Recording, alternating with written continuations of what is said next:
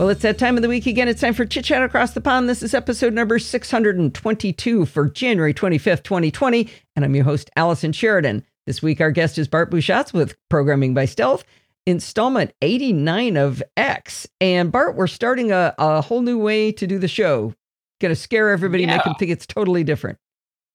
yeah, it, well, it, it, it's evolving. It, it's not, it, yeah, no, it's evolving. That's different. Um, Actually, I'm just going to say up front, um, if I don't have quite as much oomph in my breath, it's because I got hit by a car yesterday on the bike, and I'm not even joking.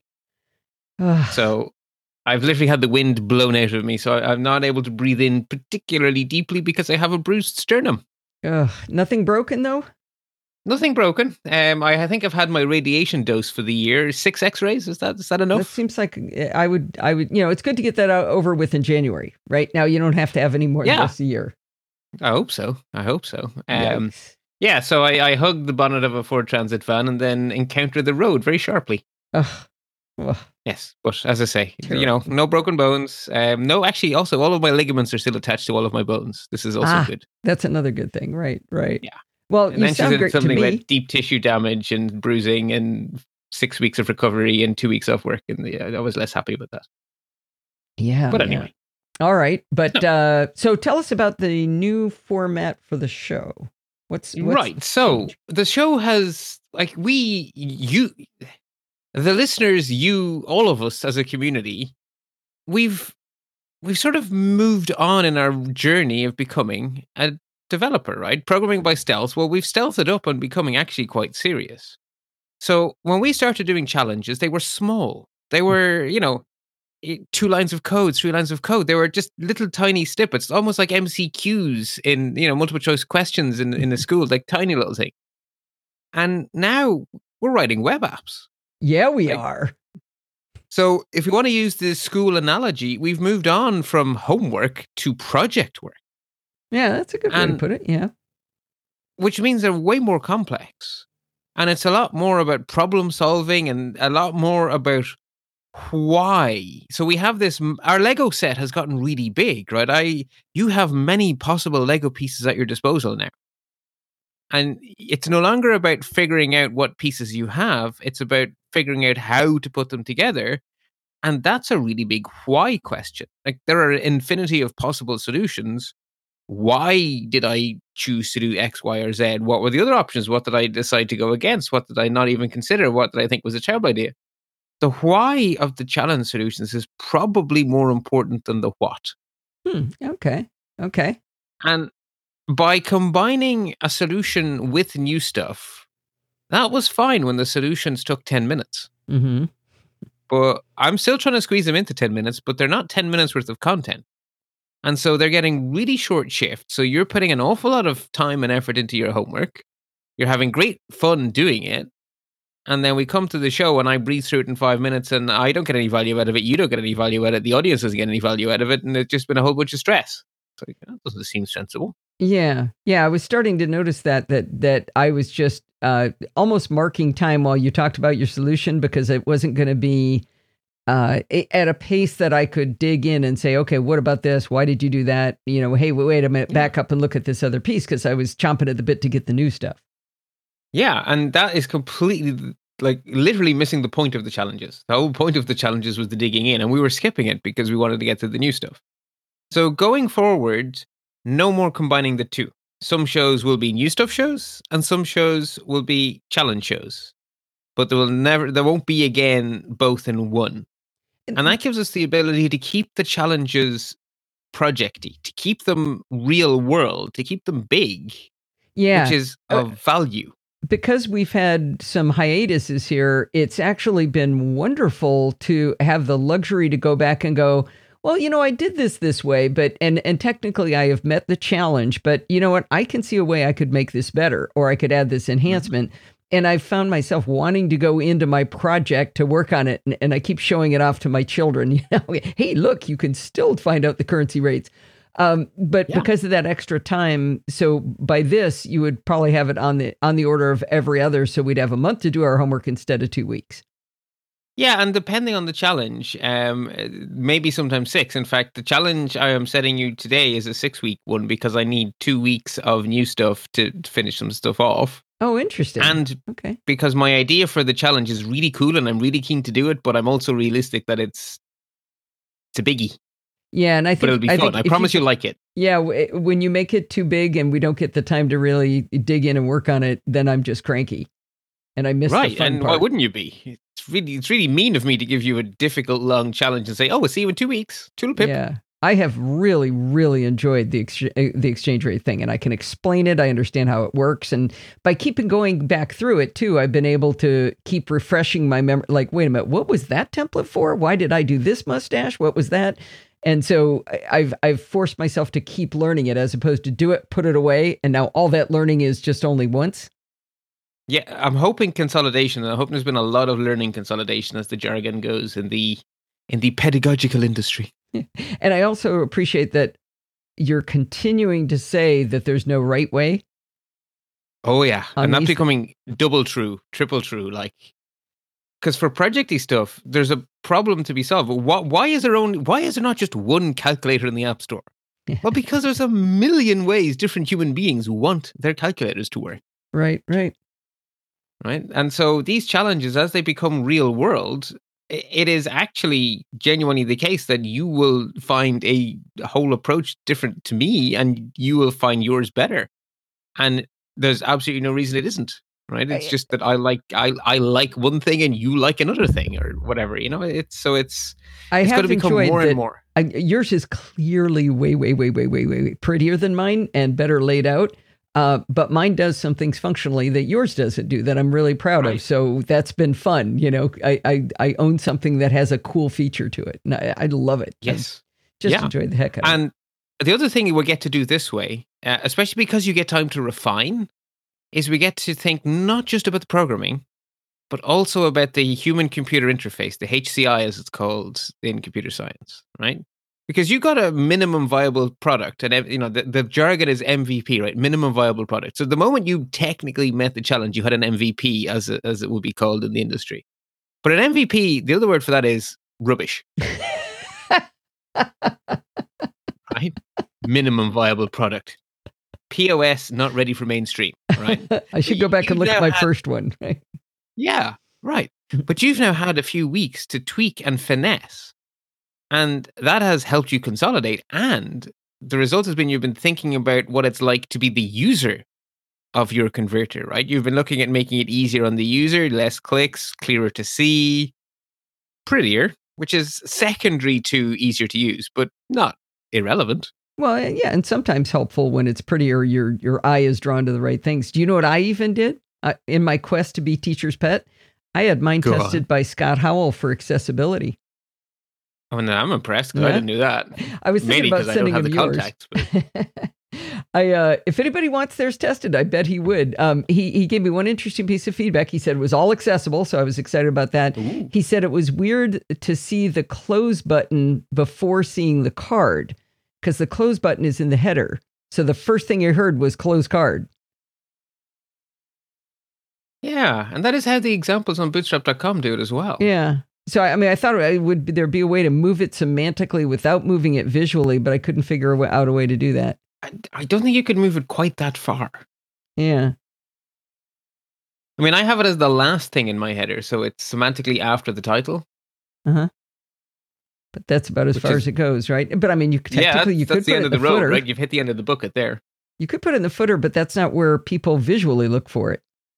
No, it's not at all. Yeah. And sort of, if you imagine Windows, the controls are in the header of the window. Yeah, yeah. Interesting. Anyway, so there's anyway, another so big the change. Other change. Another there is now the other big change I'm going to tell you today, but the why is not going to become immediately obvious, but. As of this installment, and I will be slowly going backwards in time to make this retroactively true of the other eighty-eight, which is going to take me a while, mm. um, unless someone wants to volunteer to do it. Uh, anyway, we're moving to GitHub. The entire project is going to become a GitHub-hosted project. And one, I've decided, I haven't told you this, so this is a surprise for you. Mm. Um, so because we're now doing projecty work, there is a gaping hole in our knowledge, and it's going to hinder us on P H P. So before we jump to P H P, we are going to finish JavaScript very soon, but we're going to do Git, and then we're off to P H P. I'm glad. I want to do Git. I got the tools for Git. I got me a Git account, and I sit there and go, well, I know how to drag files in, and that's it. I've noticed you having multiple versions of your homework and sometimes finding yourself going, oh, shoot, which one was it again? Which is the right one? Oh, I have that a whole naming a... convention. And, and I've wanted to use Git. I've opened up, uh, what was it, Git Kraken. I've opened it up and I looked at Good. it and I read, I watched the little tutorials and I still have no idea how to do it. Good. Well, not good that you don't have any idea, but basically, I believe we have arrived at a stage where the challenges are big enough and your pain is high enough that the initial... Git is an odd point of view on the world, but once you uh, once you get that point of view, once it clicks with you, you'll love it. But it's not it's not your typical check in, check out. It's a peer to peer sort of a uh, not not. Uh, well, I guess communist is sort of one way of looking at it if you were to try and analogize it to politics. But it's it's um, anarchy in, in in the non-pejorative sense of the word. Anyway, it, it's a way of thinking, and once you get it, you'll you'll be fine. But it's yeah. not what you expect, and therefore, it it needs to be a guided introduction. Good, good. I mean, I understand the problem it's supposed to solve. I just haven't ever gotten yes. it to solve it for me. So I'm looking exactly. forward to so that. That's why I didn't want to do Git until we had until we understood the problem. Mm-hmm. Yeah. But we're there now. And so the advantage, once we've done Git, from that point forward, the move to GitHub is going to develop a new angle. Any typos I make, anyone in the audience can submit a pull request and alter and improve the show. If people want to rephrase my paragraphs to make them clearer, send in a pull request, I'll review it and maybe or maybe not approve it.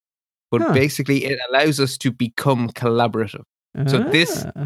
These installments don't have to stay set in stone. They can be tweaked and improved. So as people listen back in the future, they can actually suggest improvements to the notes so that the next person to come back from the start of the series ten years from now, whatever, is going to get better notes. Oh, that's fantastic. Yeah, I, I've been going back and rereading a lot of stuff you've written, and I see typos I never told you about from, you know, mm. two years ago. And uh, I, I, even so that, as close as you and I are, I feel uncomfortable changing your stuff. But if you put it on Git where I can put in a pull request to say, hey, fi- you know, fix yeah. this, that's awesome. Yeah. And the intention of doing it on Git is to intentionally signal to everyone that I want this to be a collaborative, yeah. effectively document, right? Yeah. A large document of some sort. So that is why we're here. It also so, makes my weekly work easier because the workflow is just so much more in keeping with my day day-to-day life. And also, GitHub have a flavor of Markdown that is an expanded version of Markdown. It has all of John Gruber's Markdown and more. Oh. And the and more includes superb syntax highlighting and tables. Oh, nice. So, yeah, so basically so this is making my life easier. Are, are stunning now. Uh, and, and I don't get to say anymore, Bart, I can't read a darn thing on this page, and it looks like it was written in nineteen fifty-eight. I'm sorry, you don't anymore. Also, we have a new domain name, p b s dot bartificer dot net. And I don't know if on this show you talked about bartificer dot net. I have not, but I we I think we've done enough preambling. So next time I will give you the backstory on bartificer dot net on this show. How's that? Okay. Okay, sounds good. Yes, we've preambled quite extensively. A lot. Yes. Basically, I'm starting a new decade. I, I actually, I'm also, I am happy to say this, audience. I turned forty, so I'm doing a lot of thinking and... It's funny how, like, it's just a zero. Why should it make you think? And yet it does. Anyway, so I'm revising a lot of things, making them better. Things that I was just sort of subconsciously not happy about. I'm sort of going back and going, well, hang on a second. Just because I used to do it this way, that's not a valid reason to keep doing it this way. So I worked for a Chinese man. Balance. I, I worked for a Chinese uh, man who always quoted the Chinese proverb, you always must take time to sharpen the knife. Aha! I like that. Oh, I'm going to remember that. Right, rather um, than chopping wood with a dull knife because you're whatever, or cutting with a dull knife and thinking you don't have time to sharpen it. Uh, yeah, that's. A, I, I, oh, yes, I'm definitely remembering that. So basically, I've been thinking a lot about work-life balance, and I want to work better, not harder, and I want to be more creative and less time futzing about. Mm. And this move to Git gives me a lot more time to be creative with a lot less futzing about, and that makes me. I, I really enjoyed writing these show notes in a way I hadn't in a while. So okay. Okay, so I'm it wasn't sandpaper to write. Yeah. So, with all that said, this is the first installment where we're doing nothing new. We are just looking at the currency converter. And it's really about the why, not the what. So the problem to be solved is basically to start with our solution from last time, uh, which I have linked to my previous challenge solution. The idea was we had a few cards up by default. Each card was the rates for one currency against a list of other currencies. So the card represented a base currency, as we called it. And then it contained a list of conversions against a number of other currencies. And that you were supposed to make it so that you could dismiss the cards you didn't want anymore and add new cards. So where we had previously left our story, it was just the cards were there and that was that. Now we wanted to give users the ability to create their own cards and to dismiss the existing cards, and for bonus credit, to change the currencies in the rows. So in other words, what will the base currencies be converted against was the, the second part of the, the bonus part of the challenge, since we stretched it out to six weeks. So that was what we needed to do, which on the one hand sounds like very little. Or sorry, wait a second. Wait a second. If I just... I'm, I'm wrong, haven't I, Alison? I'm just describing the previous challenge instead of this one. I think... Our starting point was the cards could already be hidden and shown, wasn't it? Yes. Yes. Yeah. And once the one behind. Okay. So when we started, we could make cards and make cards disappear. And we could add and sh- show and hide currencies. What we couldn't do was change the amount. That's where we were. Sorry. Yes. Yeah. So it was it was one dollar of this turns into these other currencies. Yeah, it was, so it's always one. Basically, one euro is so many this, this, this, and this, and one dollar is so many this, this, and this. So every card was rates only, not conversions. It was just a list of rates. There was no converting going on. Right. So the challenge was simply to turn this into a more web appy web app. So it was already a web app because you could add and remove cards. There was already a human computer interaction going on. But now I wanted you to be able to add a number so that instead of, so you could say four euro is probably four dollars-ish or whatever, you know, three British pounds or whatever. And, you know, keep typing, oh, what, well, what's four fifty or what's five or whatever. So to make it a currency converter instead of just show me the rates. So that was a challenge, which sounds really simple. Like, that that's so easy to say. But there's more to it than that. So the first thing to say is, let us start, since this is about the whys, let us start by looking at what I chose to do to solve the problem. So the first link under sample solution overview is see my solution functioning, which is a link to the page on rawgit. Um, so that's backended by Git, because we all love Git. I want so to. What you will see is that it looks extremely similar to where we left off, except each of my cards now have a new row at the very top that has a number input and a little bit of fluff around it using Bootstrap's um, input group. So a prepend of the symbol for the currency and an append of the icon for conversion. And you can change it. So by default, I have euros, pounds, and dollars. So if you type in five, you'll see the conversion against five Australian dollars. You know, make it fifty-six. Ooh, fifty-six dollars is a lot of Australian dollars. ninety Australian dollars for fifty-six euro. Anyway, so you get the idea. Um, if you type in garbage, it gives you a bright red. Er, this is not good. Um, Which is the first thing I did on yours, was try to put it put in garbage. I knew you would. Before putting I, in I always know that you will test my sample solutions for the error conditions I didn't think of.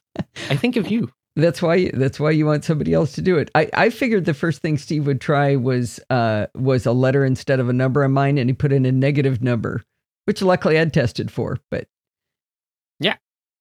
Uh, so you will notice every time you type garbage, the app doesn't default to showing nothing. It says, mm, okay, I have nothing better to do. I'll show the rate. Hmm. It does. Yeah. So that was my decision. What do I do when the user talks garbage to me? That was a decision I had to make as, as a developer. I could have blanked them out as question mark or as nan or as empty. I mean, you know, the sky's the limit. What do you do? And I decided, well, let's make the app always show people something of value. And that's something I figured was the rate. So just make it one. Uh. And then the other thing is that three point is technically not a valid number. But actually, we do kind of want that to work. So I actually put in a little bit of JavaScript we'll look at later to make sure that three point is treated as three. Oh, so that okay. As you're That's typing, it doesn't go, you know, four and then point it to go to one and then four, then it fixes itself. So the four point is just treated as four. Hmm. And the other small subtle tweak you may notice is that if you type in four, it just shows no decimal places, but if you say four point zero one, all of a sudden decimal places appear when they're needed. Well, that's neat.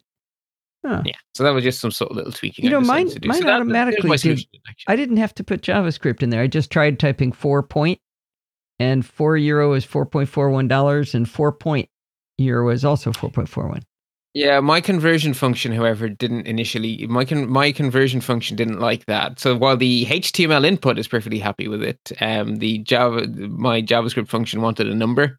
So my event handler just fixes it. Oh, so this is where the, the thing I did where the first thing I do is I divide by whatever the, the number is. It, it changes mm-hmm. all the rates in the background before anything gets put into into the mustache and that. Yeah. Okay. Okay, so we have now seen what, what I have, what my sample solutions were going to be describing. So I would like you to note visually that the most notable things is I made some decisions, right? So from a U I point of view, I chose to use a Bootstrap input group. I chose to use H T M L five number input. I chose to use, um, in terms of validation, I chose to use uh, H T M L five form validation as we described back in installment thirty-nine. And I chose to show it to the user using Bootstrap's built-in form validation.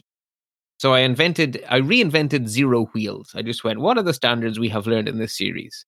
Bootstrap, H T M L five, Bootstrap, H T M L five.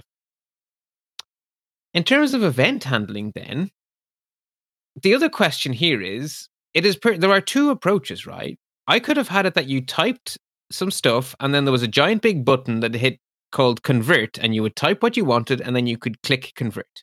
That would have been a valid solution. I hope yes? you don't spit on me for doing it that way. Not even slightly, because okay. that is an extremely valid solution. Um, or the other solution is you can type and it have it update instantly.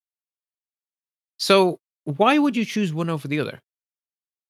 Because you'll see both. The real world is full of both. So in the real world, wh- is there a difference in when you will t- generally, on average, see one over the other? Is, is there a difference in when developers prefer one of those two valid solutions over the other? I'm not sure. I'm trying to... Mm-hmm. I, I, I'm going to tell you what it is, and now you're going to start looking for it everywhere. Okay. So if the action takes time, it will be with the button. So if every if every calculation involved an AJAX request that would take a second or two, then having it happen on every key press would be horrible because they'd slam into each other, right? The first one wouldn't be done because you're typing more than one letter every two seconds, right? So if it's time consuming, you would never have it react in real time because okay. you just have all these events crashing into each other, chaos, C P U spiking, network traffic wasted, mess, and probably inconsistent U I dancing all over the place. But if it's something the browser can do locally, instantly, as quick as a human can type, then it's less work for the human to have to push the button. That's true. So in general, as a developer, you would opt for instant response if it's something that you can do instantly. And the other thing is, if every character you typed caused like the entire screen to have to reflow and there was stuff dancing everywhere, even if it was instant, you still wouldn't do it as an as soon as you type. You'd still provide the button because otherwise the person would go mad right, as their right. U I kept on dancing all over the place. But because these cards have a very, very strict layout, it's not horribly distracting to have them change in real time. Yeah. You know, it's funny. I didn't notice they were doing it in real time. I noticed when I was done, it was done. But I didn't yes. notice that uh, that it was doing it as I was typing until you said that. Which, thank goodness, because that means that my assumption that it wasn't distracting was a correct assumption. Yeah, yeah.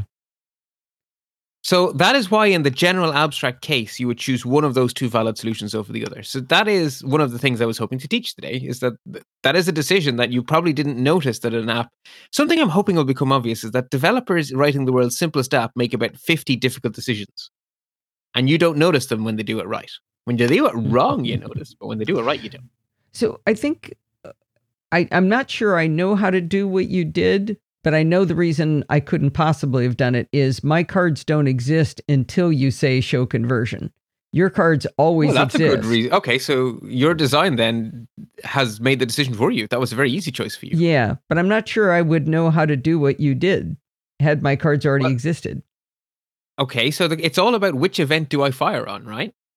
So you have the choice with jQuery to add an event lister to any event the browser can throw out. So you added your code to the click handler for the button. Right. What did you add it or to? Or maybe yours? The submit handler for the form. Either of those two would be possible. I haven't seen your code, yeah, but was, either of those the, are possible. The for, the former. But how did you do it? So I did it with the input event handler, which fires every time the content of the input changes in any oh, way. Oh, I don't know if I knew you could do that. Cool. Okay. Well, yeah.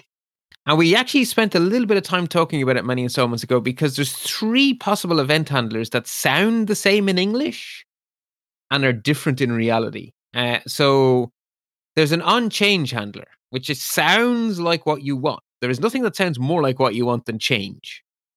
But change only fires when you unfocus the form element. Oh. So basically, when you type in something and then tab away, it's the point you tab away that the browser says, oh, that's different to what it was when you tabbed into it, or when you clicked on it. Basically, click on it and click away, or tab into it and tab away, same effect, right? The focus comes in, you do something, the focus leaves, the browser then goes, is this the way it was when you focused in? Oh, no, it isn't. It's changed. And then the change handler fires. So it sounds like what you want, but it's actually completely not what you want. The other yeah. one that sounds like what you want is key down, key up, or key press, which are even they are subtly different to each other. Uh, but they also aren't what you want because screen reader, or sorry, assistive devices do not use key presses, but they do alter the input. Control V is often not considered an in uh, a key press, oh. but it is most certainly an input. Right, right. So the uh, the input event will fire regardless of how the input got there, whether it was an assistive device, whether it was the keyboard, whether it was pasting, whether it was some sort of browser plugin, auto-filling the form, it will take any of those and fire.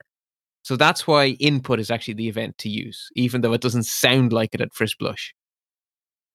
Interesting. Okay. And then I, the I other like point, which I'm why the other ones don't work. Exactly. So as I said, this is why I'm hoping to focus on the whys way more often than the hows. By the way, I'm going to say another nice thing about the Git uh, styling, uh, where Bart has input, key up, and change in the text. It's a real pretty light blue sort of roundy rectangle around it. It's real obvious, but not in your face. Yes, and that is every time I use the backtick, the, co- the inline code symbol in Markdown. I get that beautiful result, which is really way easier than what I used to have to do, which is angle bracket, C O D E, close angle bracket, type what I want, open angle bracket, slash C O D. I hated that in H T M L. It drove me nuts. um, anyway, so, and then the other choice I've already talked about, what to do when it's invalid. I chose to treat everything invalid as one. And that way the rate would show when the input was invalid. So in it terms of my It might not be code, the dumbest idea to tell people visually that that's what was done. Like, uh, well, they do, because it, like, put in some garbage. It shows Australian dollar one equals blah. Well, but so, I right, put in like no negative one, and it just shows me the answer. But it shows it to me in, in as one in each one of them. Right. So yeah. Any invalid value, it would say one equals. So that is, I would argue, that is very clearly what it's doing. It's I didn't notice it. So yeah. I my yeah. eye is drawn to the bright blue A U D equals zero point two one Australian dollars. But there's a there's a, a one one one right before it, but it's light gray, so I didn't know I didn't even notice it at first. That's interesting because in it, I actually dimmed out the originating currency because it was too distracting and from taking away from the answer, which I wanted to stand out. Yeah. I'm guessing I'm hoping the red is the most distracting, and therefore your eye will be drawn up to fixing rather than looking down. Yeah, I probably would notice that. Yeah. So I'm hoping in the hierarchy of noticing that the red wins. yeah, that that definitely was the first thing. I was curious what it was okay. doing. I was like, wait, what number did it pick? Okay. So that's what I want you to notice visually. And then mm-hmm. in terms of the code, I would like you to notice my code is designed for something I, I'm referring to as generality. Basically, write your code in such a way that the same function can work for every single card. So write your code to be as generic as possible so that you can reuse it as often as possible within your solution, which is a very, very abstract concept. It's like a, it's like a, it's like a, an ideal to strive for as opposed to a very practical thing. But actually having an idea in your head of what you're striving for is very valuable, I would argue. It, yes. Um, I don't know how you would do it other than that, since we were creating our cards with mustache temp- templates. Yes. The, the, like yeah, that, but there are still levels of generality. Okay. It's it's a principle, and I'm going to be harping on about it repeatedly because it's very wishy-washy. Okay. Okay. And and I could see how in other examples I might not think to do that. Yeah, this one I think you're probably right because it's so obviously repetitive. The, You'd have the, to go out of your way to it, make it wrong. or make it Yes, yeah. So in this case, I mm-hmm. guess the question is guiding you there anyway. But right. it's a it's a much more general point. I do have a lot of variables, though. Dorothy says what I should be doing now is going ah. back through and saying, why do you have so many variables? You know, why do you? I'm pretty sure ah. some of them are never used. It's, it's really hard to tell. Right. So now we're getting back to generality because my code has very few variables because to give generality, I make heavy use of data attributes. Hmm. So instead of having variables all over the place, the data is in the card. And so the event handler can, so the event handler will be told this card has been changed, do your thing on this card, and it can pull the data it needs from this card. Yeah. Oh, with, with the cards, I didn't have that. I had a lot of variables though in mashing about my, the different databases I was pulling from and converting them from, uh, from JSON to, you know, from objects to arrays and back. Remember, I did it somehow. I have to do it like eight times. Dorothy thinks there's probably some streamlining could go on in there too. Uh, but because of that, Plausible. I've got lots of variable names as that machination happened, and a lot of machinations. The thing is, right? You're, you're trading something else off there. You're trading off shorter code for more understandable code. Maybe, maybe. I did have Maybe to... you're breaking it into more explicit steps so that you can actually follow what's going on. Whereas if you were mm-hmm. to try and mush it into one giant big magic step, it will be fine for five minutes. And then when you went to debug it tomorrow, you'll be like, ah, why, how, ah. I did also notice that I had to put in a lot of comments to help my, me remember all the different versions of something that was essentially the same thing. Like if it was something mm-hmm. that I pulled in uh, the original AJAX request, but it ends up getting converted and moved around into a bunch of different forms, but it is essentially the same piece of information. That I had to build little little comment sections to say this became this, became this, became... Now, here's what it's called over in the mustache. Right, but okay, so you're leaving little notes for future Allison. This is good. Oh, yeah. Yeah, well, yeah, that was that was also current Allison going, wait, wait, what is that again? Right, but yeah, and if current Allison needs help, like when current Bart is struggling, future Bart is going to need a lot of handholding. Okay, so in a little more detail, let's dive into some of these U I decisions. So the first one, I chose to use for my U I a standard H T M L five number input decorated with Bootstrap uh, input group. I actually did a lot of experimenting before I settled on this solution. Um, I thought, ooh, an inline form, that'd be nice. No, that was absolutely ugly because an inline form is just a default width for the input as opposed to it stretching and shrinking to match the width of the card. And actually, in this case, full width is way prettier than some random arbitrary width that never quite goes all the way. And yeah, you can center it, but it still looks daft. So the, the, the, the inline input went away very, very quickly. That was a silly idea. I experimented with trying to squeeze it into the heading. It's like, but it's just a number. How big can it be? Too big. I tried putting two lines in the header. That looked really bad. Um, and initially, I just had a bare number input. And that was, it just looked like a bordered box. It was really, really not inviting for people to interact with, I thought. Mm-hmm. So after a lot of futzing about, like at least an hour of futzing about, I settled on this input group with these two icons to buttress it and a You know, the easy part was saying, well, I'm going to use the tool H T M L told me to use, which is H T M L has an input for numbers. I want a number. I'll use that. That was sort of the easy decision. My I don't reinvent wheels decision. But right. after that, it was a lot of Bootstrap futzing about. Um, one subtlety with the with the H T M L five number input. Um, I wanted to use H T M L five form validation, so I didn't have to reinvent that wheel either. And I wanted numbers to be considered valid with two decimal places because that's how currencies work. In H T M L five, the only way you can have that happen is if you make the step also be two decimal places. So that means that the up and down arrows move in pennies. Uh, so I didn't want that. Yeah. I wanted the up and down to move in tens, but that means you couldn't enter two decimal places. I basically, the way they made H, so H T M L six has some work to do, because that's a shortcoming. I should be able to separately specify both the step size and the amount of decimal places I want. I would I would agree with that, that they, they that would be a much better way to do it. Um, I let people write in just as many decimals as they want, but when I do the division, I mm-hmm. round it to two decimal places. So they can put I, as much in as approach. They want. Yeah, yeah it, it didn't occur to me that I would have been messed up on. So my, my little up-down box goes by one. Not Which is the decimals. Default if you don't set a step. Yeah. Yeah. So if I'd had my choice, I would have had it go by a step of ten cent. Ah. But, you know, I couldn't have my way. And it took me a little bit because I tried it and it kept on failing validation. It would basically say that zero point two five was invalid. But that's a valid number. It's like, how do I get it to accept, you know, twenty-five cent? And in the end, I I went to the docs, and the docs had a giant big warning saying, currently there's a, you know, a limitation of the H T M L five. I was like, oh, sod. So that was that. So that's that decision made. In terms of data validation, then again, I did not want to reinvent any wheels. So I used H T M L five's standard form validation, which, and then I read the Bootstrap docs, and Bootstrap was like, we have really nice styles, but we don't enforce them on people. If you want our style, you must apply a class to the form to opt in. And that class is was-validated. So until you put that class on the form, Bootstrap shows nothing.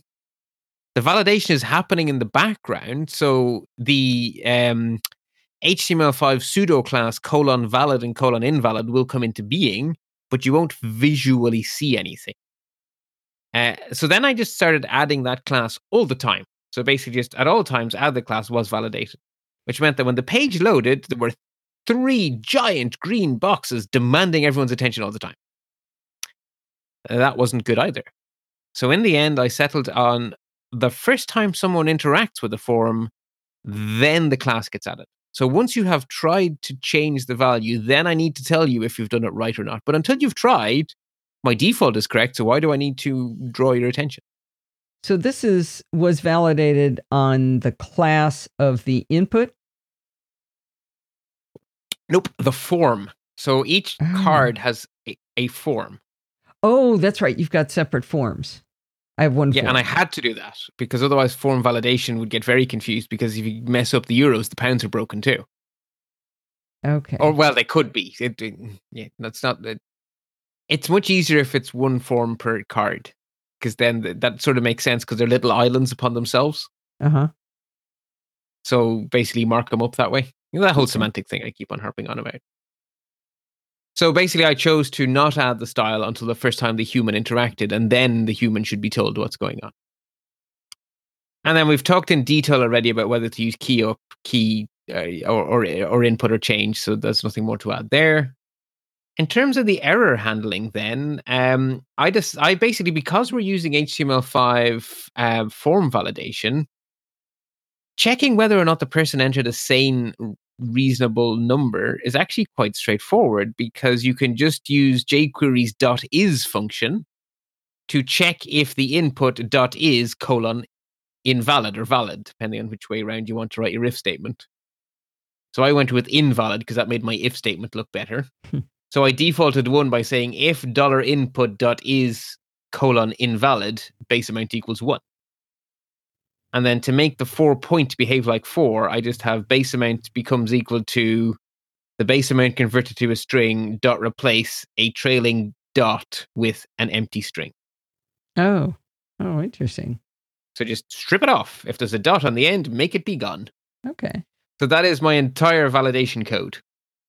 Which is pretty short because I'm letting H T M L five do all the heavy lifting. So um, just for grins and giggles, I just threw is validated or was validated on my uh, the one form where you type in a number. So I only have one spot, and it put a giant, beautiful green check mark, which I kind of like because it draws the eye to saying, oh, maybe I want to change that. Um, however, it takes negative numbers. So that means I have to go right. back and put the validation in. You do. So my validation, uh, which I probably should draw your attention to, it says... Um, So value equals one point zero zero is the default value. Min equals zero point zero one stops it. I don't want it going uh, even to zero. Okay. And then step is what says, and I consider two decimal places to be valid, which has which also means that the buttons, the up and downs, go in that same step. So I did a big old one, if statement for that, for that, and you didn't have to do that. Yeah. And then the ah. last one is important, required. Because otherwise an empty form is considered valid. I want an empty form to be considered invalid. So okay. required is the last one there. Yeah, sorry. Thanks for calling me back to that, because I had meant to draw your attention to those validation attributes. Good. Exactly what um, I was thinking was that you forgot. Excellent. So in terms of keeping the code general, then, it really is all about... So what... A sign that your code isn't particularly general, there's many possible signs, right? This is a very w- wishy-washy topic, but if you find yourself writing a function that takes twenty arguments, you've definitely gone wrong. If you find you're needing to hand the function five arguments, you've probably gone wrong. Hmm. Because really, if you're if you're writing a function, you should be able to describe it in English. So I want a function to update the conversion for euro to five. There's only two actual pieces of information in that English sentence, euro and five. So if my function needs more arguments than I need to say it in English, I've probably gone wrong. Hmm. Okay. So the question then is, if I'm not going to pass it more arguments, how is it going to find the answers, right? It needs to know the rate. So where is it going to find the rate? And my answer to all of those questions was uh, data attributes. I just filled everything up with data attributes. So the first question is, how does the function... So I called my function update card conversions, and it takes the two arguments of, um, excuse me, um, the currency and the base amount. Okay.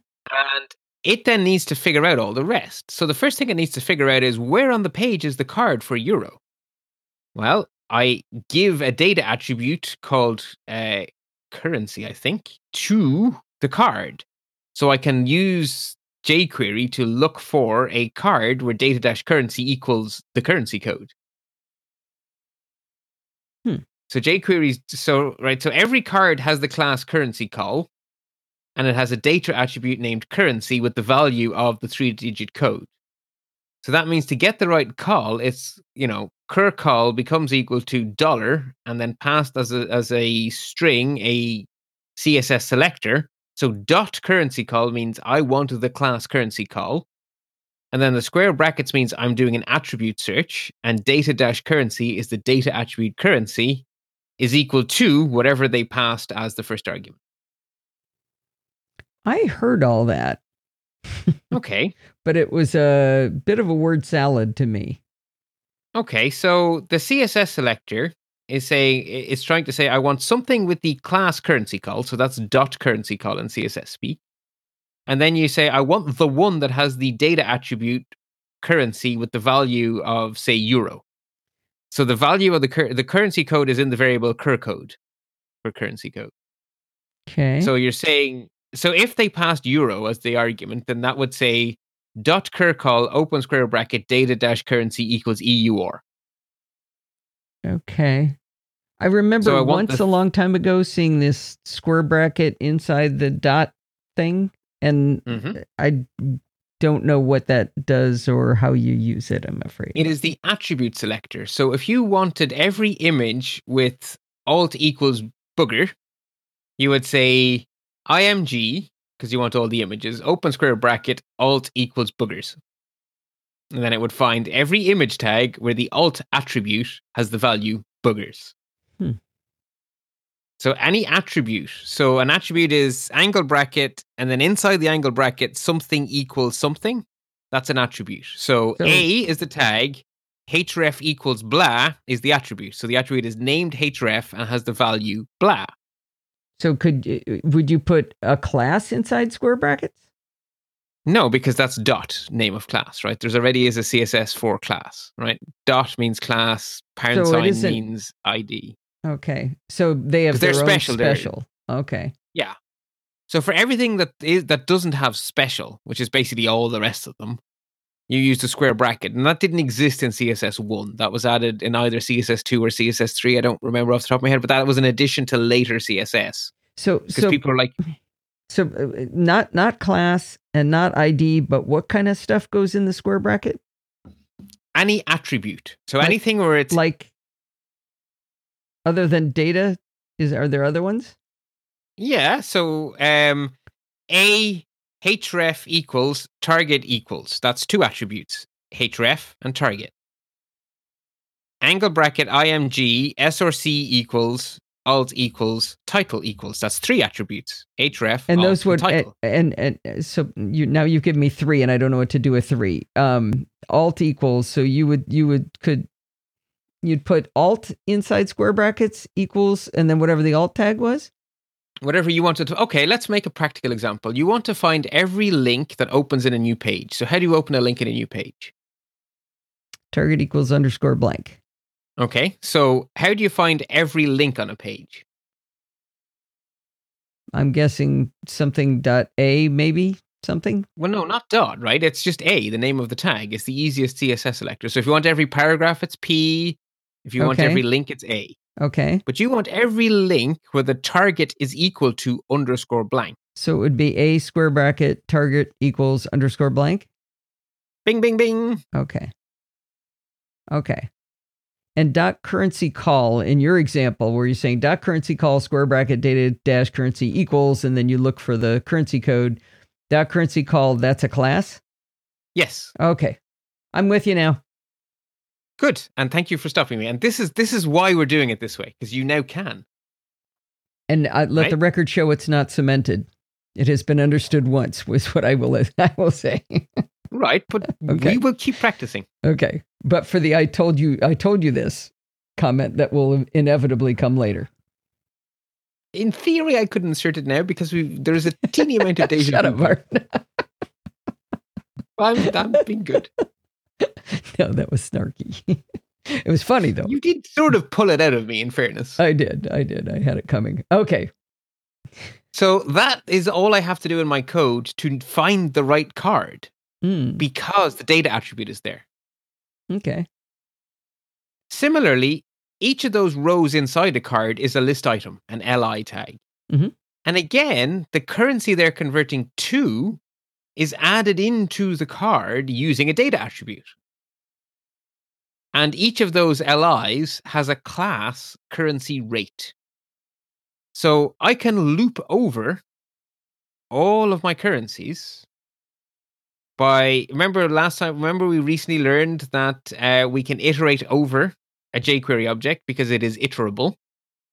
So to get a list of all the currencies inside a card, we can say dollar rate L Is becomes equal to the dollar function L I dot currency rate, and then we limit the search to curcol, which is the current card. Does that make sense? Yeah. So give me all the list items that are currency conversions inside the current card, and then we say for const L I of this new list we now have.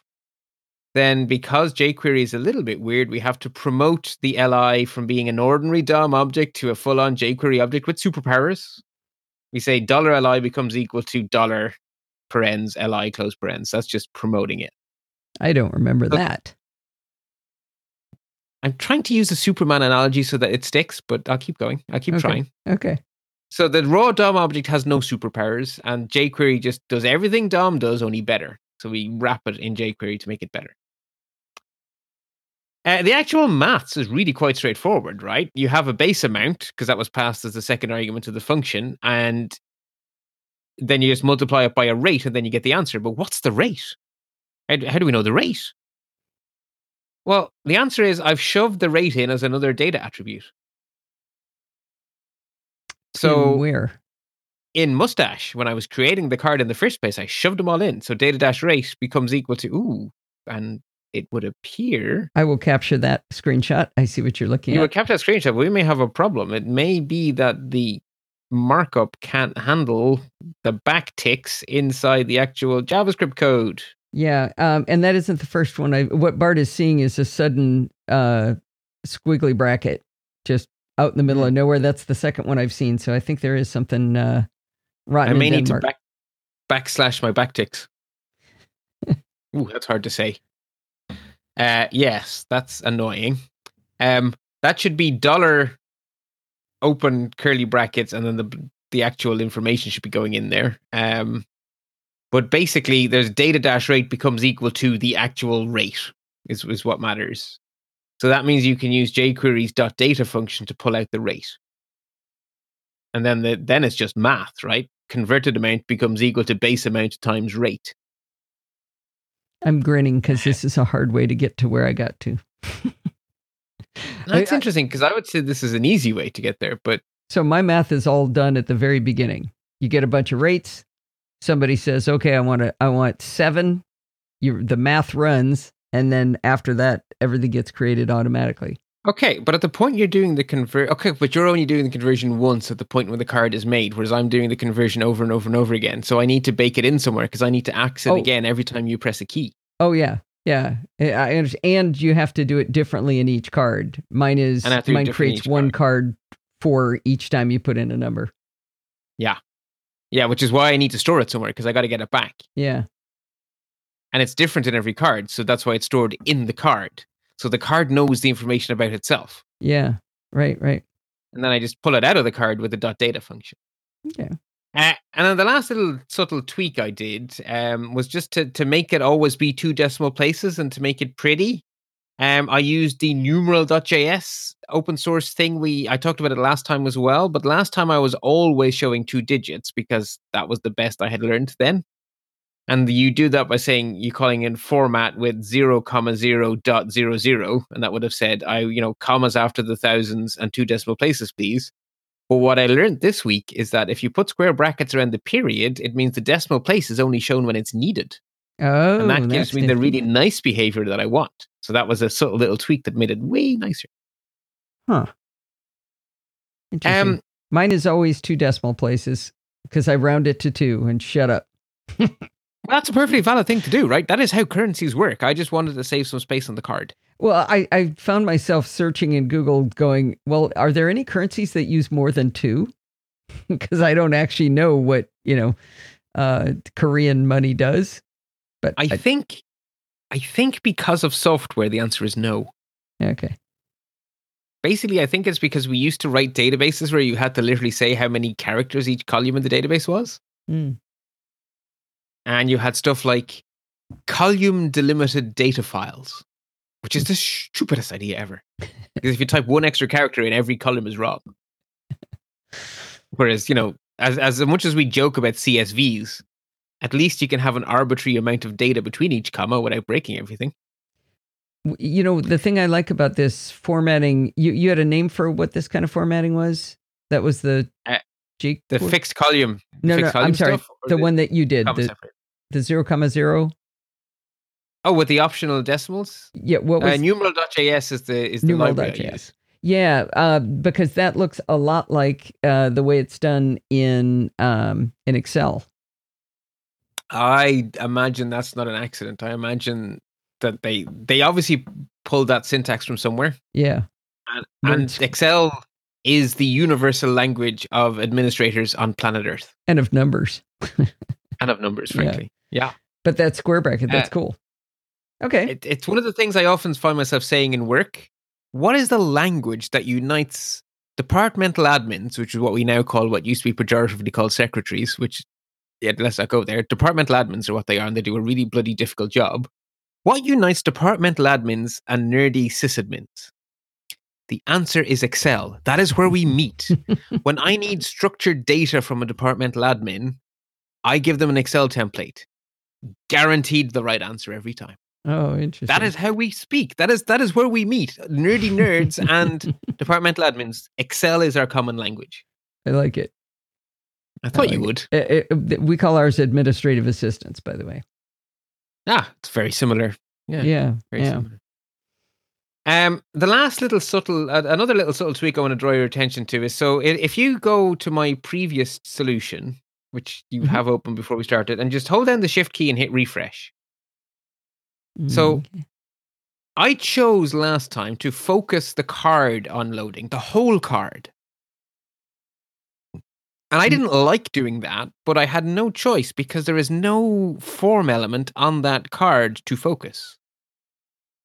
There's nowhere to put the keyboard where it will be of use to the user. and there's nowhere to visually draw the eye other than the whole card. Uh, so I had to focus the whole card. Well, now there is actually something of value in each card where the mouse or where the human would naturally want to type. So now if you say choose Canadian dollars and click add currency, you're immediately focused on the amount, which is exactly what you want to change. You can just type six or whatever. Say that last bit again. So I'm, I'm refreshing, and the only difference I actually I'm not okay. Sure no, no. Okay, so on the new one, don't just refresh, right? Um, just pick a currency that's not there by default and click add. Okay. And what happens? Ah, and to it key? selected the what text. What happens when you type? Yeah, it selected the text already, and it's in focus. Yeah. Right. So instead of focusing the whole card, I changed my code to focus the input.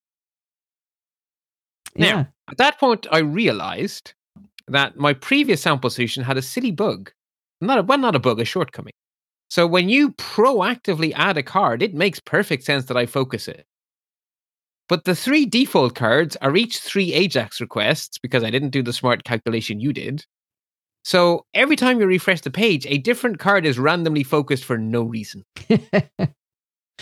And it's different every time. It's a one in three chance of it being the same one again. And there's no logical reason to focus either. And when I was doing on the new one, and I was actually focusing into the text area, it was double stupid. So I updated my function for drawing a card to take an optional second argument. A truthy value suppresses focus. So when I load the defaults, I pass an extra argument true to suppress focus. And then when you click add currency, I do not pass that optional argument, and therefore focus is not suppressed. And hey presto, when you add Hong Kong dollars, you jump to Hong Kong dollars. But when you shift refresh the page, none of them catch your eye, because why on earth should one at random have your keyboard ah, on it? That's interesting. Yeah, I don't think mine starts with focus on on the uh, on the on the input, and I think that would be that would be better. Yeah, so I, I did a bit of, you know, again, this is this is because I had two weeks to do my own challenge, and it my got more fun, solution, didn't it? It absolutely it did, because there was a lot of polish went in here. So basically, everything in the some little final touches was done afterwards.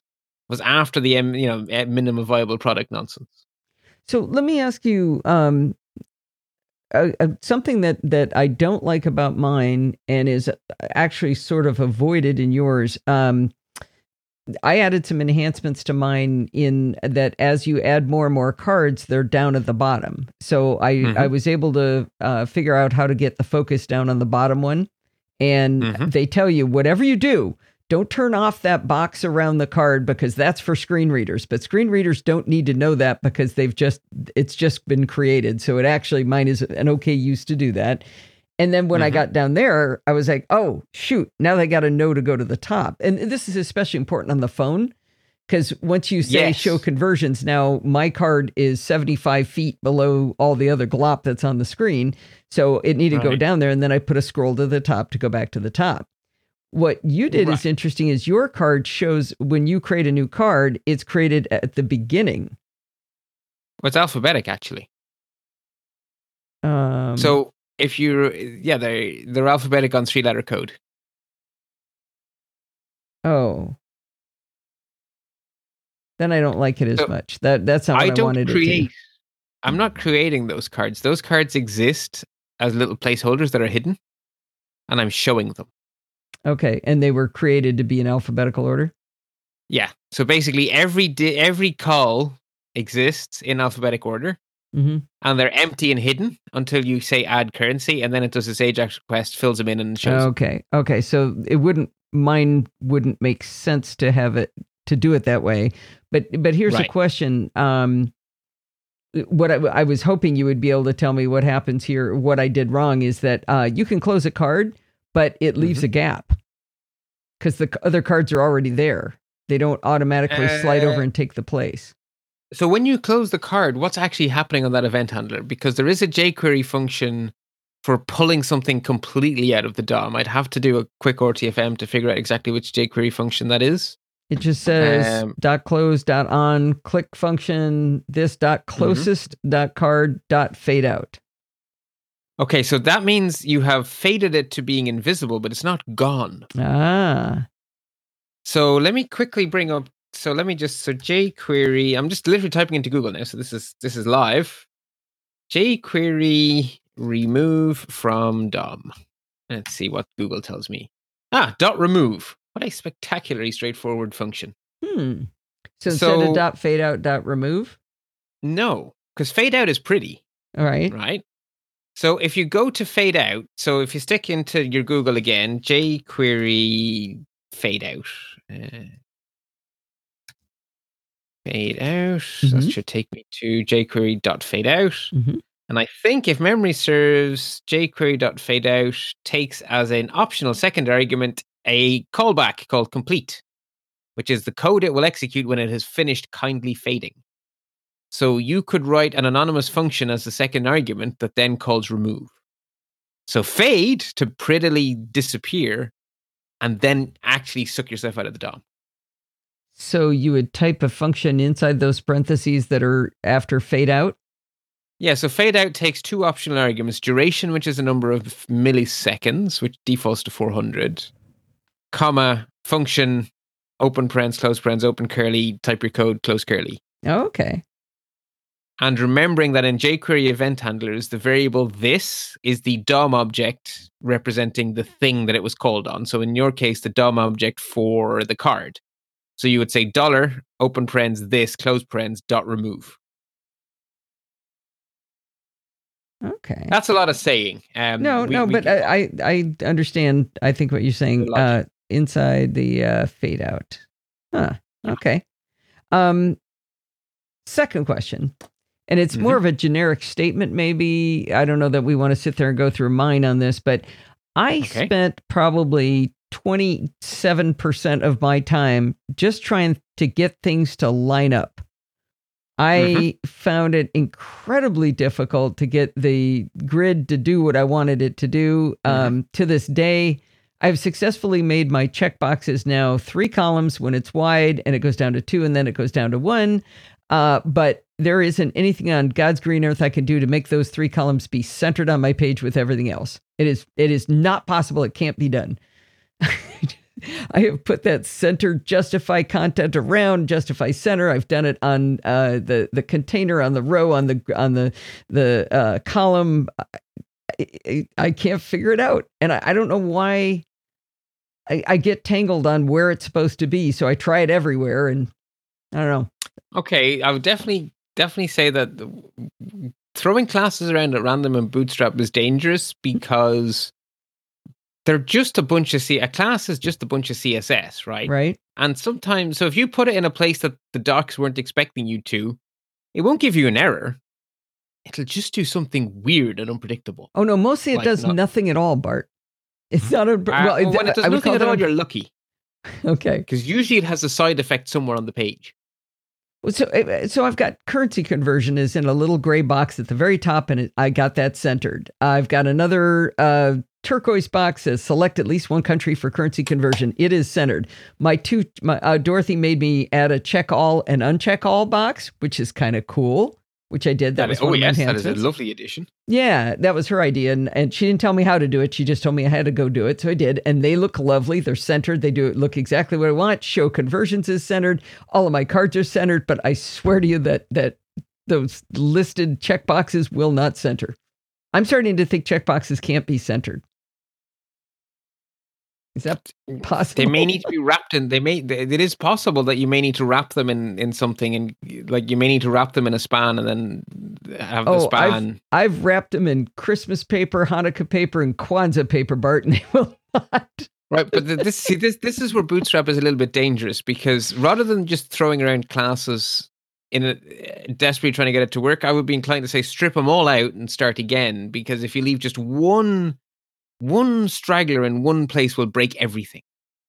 Yeah, you know, the, I mean, the, the code is pretty simple. That that it's it's really small. There's not that much to, to screw up. Okay, well, okay. So my general approach is make very very heavy use of the um that little tool where you have the crosshairs. Uh the inspect. And- The inspect so that you see where the padding is, where the margin is, where the border is, because usually you'll find that something has something is wider than you thought it was, hmm. or something isn't contained inside what you thought it was contained in because there's a closing tag missing or something. So having it actually show you its margins hmm. can be very powerful margins, and show huh? you its padding. Why would margins and padding be even involved? Because they lay in this? things out, right? If you're worried about centering, then it isn't. It's all about margins and padding. That's how you center things, right? You get equal amounts of left and right. Okay. Um, I just did and so that. The question and I don't is, where those centering? One, so it's there's no there's no margin and no padding on any of that. And anything there may or there may not be. I'm just saying, if you're trying to figure out what is actually happening in your layout, you cannot see, right? Margin and padding are invisible. You can't see them with your eye. The only way to see what's really happening on that page is with that inspector tool. Because you're assuming the box goes here. But maybe the actual browser has a different assumption. You can't see that assumption without the tool. You yeah. can't see the edge of a div without that tool. Hang on. There it is. Okay. Uh, by default, the little right sidebar wasn't uh, wasn't open. So all I was mm-hmm. seeing was my H T M L when I did that inspect. So now I'm seeing yeah, to... padding left, zero, margin right, but I don't know what to do with that. No, no, I'm saying actually have the crosshairs and hover over it. It will show no, you graphically in different colors which is the padding and which is the margin. Right, but I'm th- that doesn't answer any of my question. So okay. well, I've got I, three there columns. There is no one answer, right? So I'm just saying my approach is to double check my assumptions using that visual tool to make sure that the div I think is a quarter wide is actually a quarter wide, and that it's not just that it's invisible but actually full width. Or the div I think is full width is actually only a quarter wide or whatever. Like, and I'm also checking my containment by having it show the different nested tags to make sure I haven't got like a row, say a call straight in a container, but I forgot the, the row. row. Yeah. And I mean, there's no one right answer because there are so many ways to do something silly. Like, right? I have and tried I them all. all. I'm, I promise you I found more because I've been doing this for a decade yeah, longer. Yeah, that's true. That's true. So um, I am always making silly mistakes. And my, the only advice I have is I generally default to removing classes, getting right back to zero once I've been futzing about for a bit, because mm-hmm. I will leave some detritus somewhere. I will leave one stray class somewhere, mm-hmm. and it will make all the correct solutions not work. Oh, okay. So you're over here t- turning these knobs on the with your right hand, and you haven't noticed that your left hand is just spinning mm-hmm. something else in the other direction. You're right. Yeah. And I will definitely, definitely, when I get flustered and when things aren't working, I will take all the styles out, go to the docs, double check everything I thought I remembered, find out where I misremembered, which is, it's always me, um, and then build it back up again. But once you get to it, once you've been at it for ten minutes, my approach is don't add, subtract, and then mess it up again and go back to zero and try again. I think I also easily get messed up on when it's supposed to be inline versus not inline. Can you so just... remember the analogy of the balloons? Okay. Remember there were balloons. Right. So a, a, a, a block is the default, right? So paragraphs, headers, everything by default is a block, which is basically like a balloon. It goes as wide as it can until it hits something, and it tries to float up to the top. Okay. So it's helium balloons. Inline is like a bold tag. It wraps around a piece of a block. Right? When you make something bold, it doesn't suddenly become full width. It just stays where it is. That's inline. Mm-hmm. So that's sort of bold is inline. The rest hmm. is block. Hmm. Okay. I know messing so around with that is what let me be allowed to have three columns of uh, of checkboxes. Because you made them three little inline blocks, I'm guessing, which you can then be thirty-three percent wide each or something like that. Well, I can't exactly do that because they're all they're all created dynamically. All of my everything on my page is is created dynamically with mustaches. Basically, I shouldn't say everything, but nearly everything. So everything mm-hmm. to do with the countries, those are created with a mustache template. So brilliant. Each of the yeah, it's kind of fun. So by the way, if uh, uh, currency dot whatever it is, the currency I P um, A P I that we're using, mm-hmm. if they add another country, it'll magically show up in mine, and it'll know its name. Ooh, I know. Um, that is pretty. Yeah, actually, yeah, because you're being very clever about using your multiple data sources to build that a dynamic database. Yeah. Your company's doing some really cool stuff. Yeah, I was very proud of that. Um, that's why I worked it into conversation. Um, but I, I can tell when I'm doing it wrong because I would get one column and it would take up a third of the screen. And then I would I would right. say, okay, well, what happens if I make that like call two?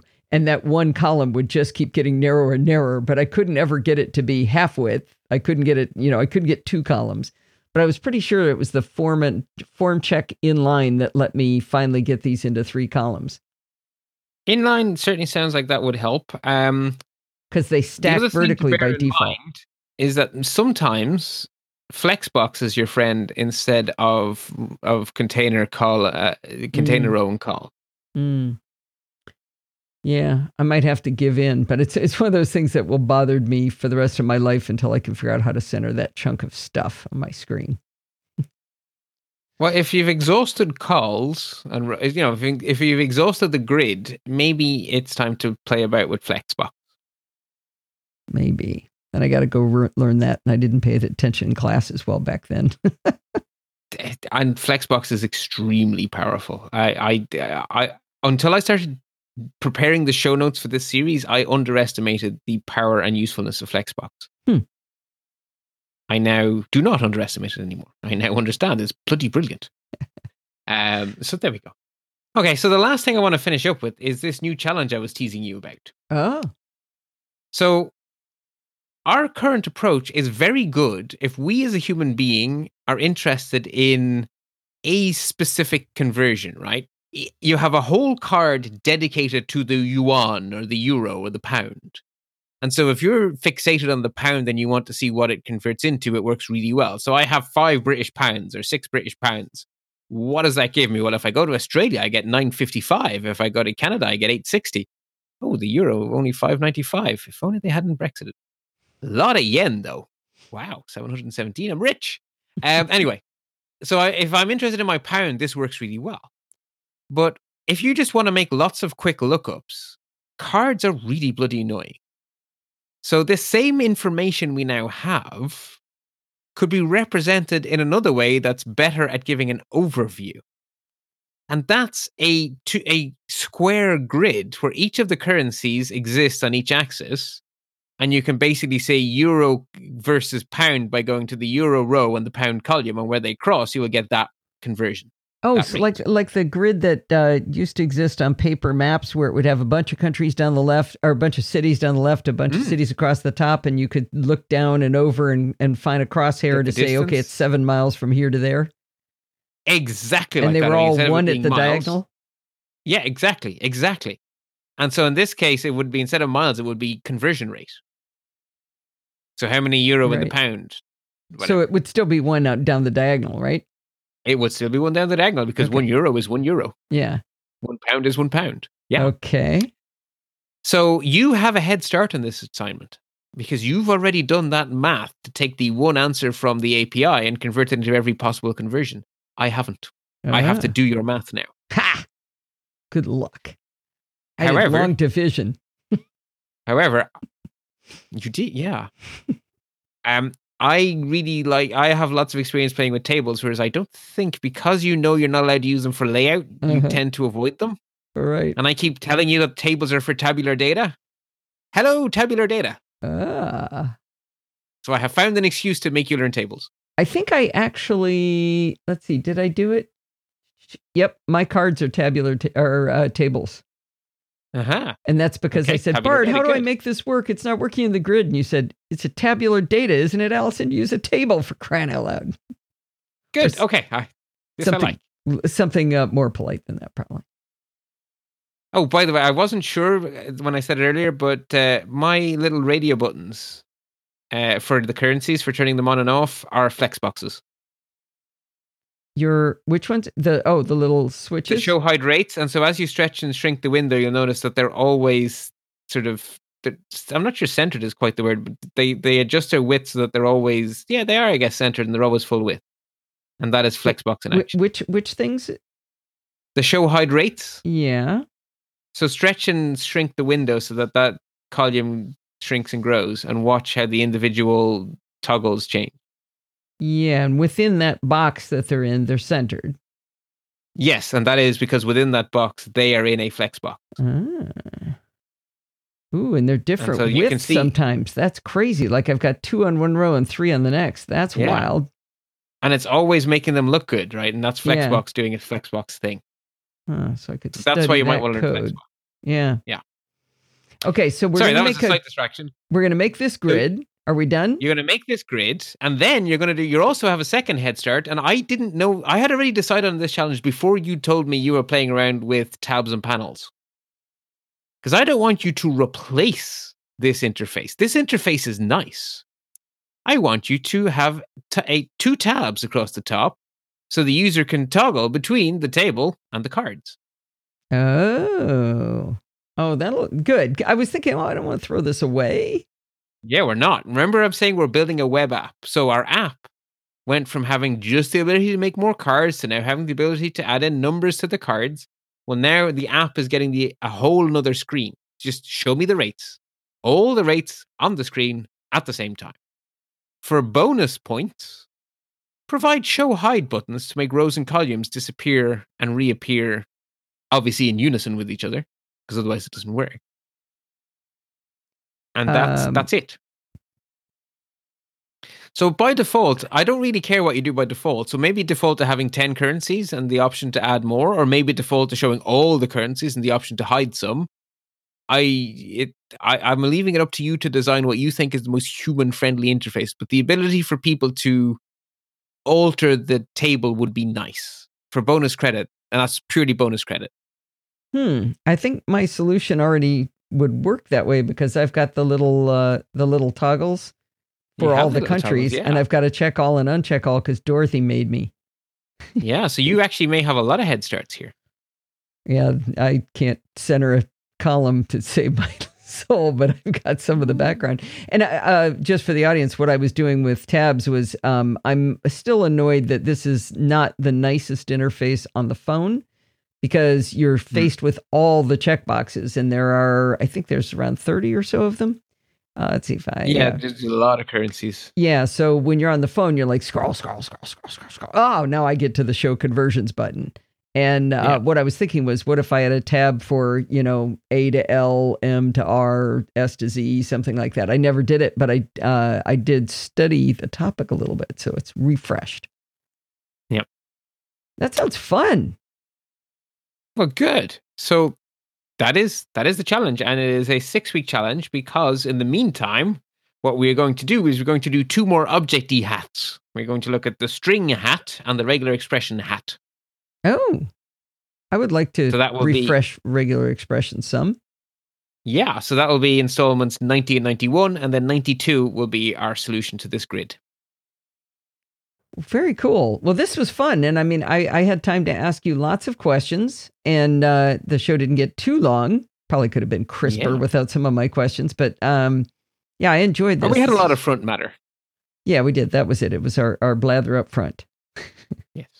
We'll have less of that because I don't plan on changing everything every time. Okay, good. Uh, the the the notes are just gorgeous. It's just so it's like not having my eyeballs being poked to look at it now. And you can actually use command plus and command minus and things flow and it looks great. Yeah. twenty-first century. Imagine that. All right, Bart. Well, uh, we will uh, revisit this in six weeks, but we will see you probably in a couple of weeks. Indeed we shall. And until then, happy computing.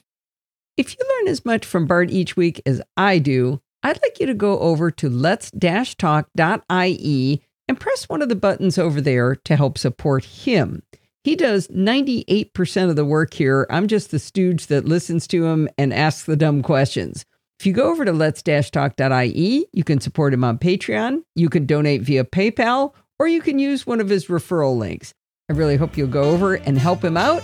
In the meantime, you can contact me at Podfeet, or check out all of the shows we do over there over at podfeet dot com. Thanks for listening and stay subscribed.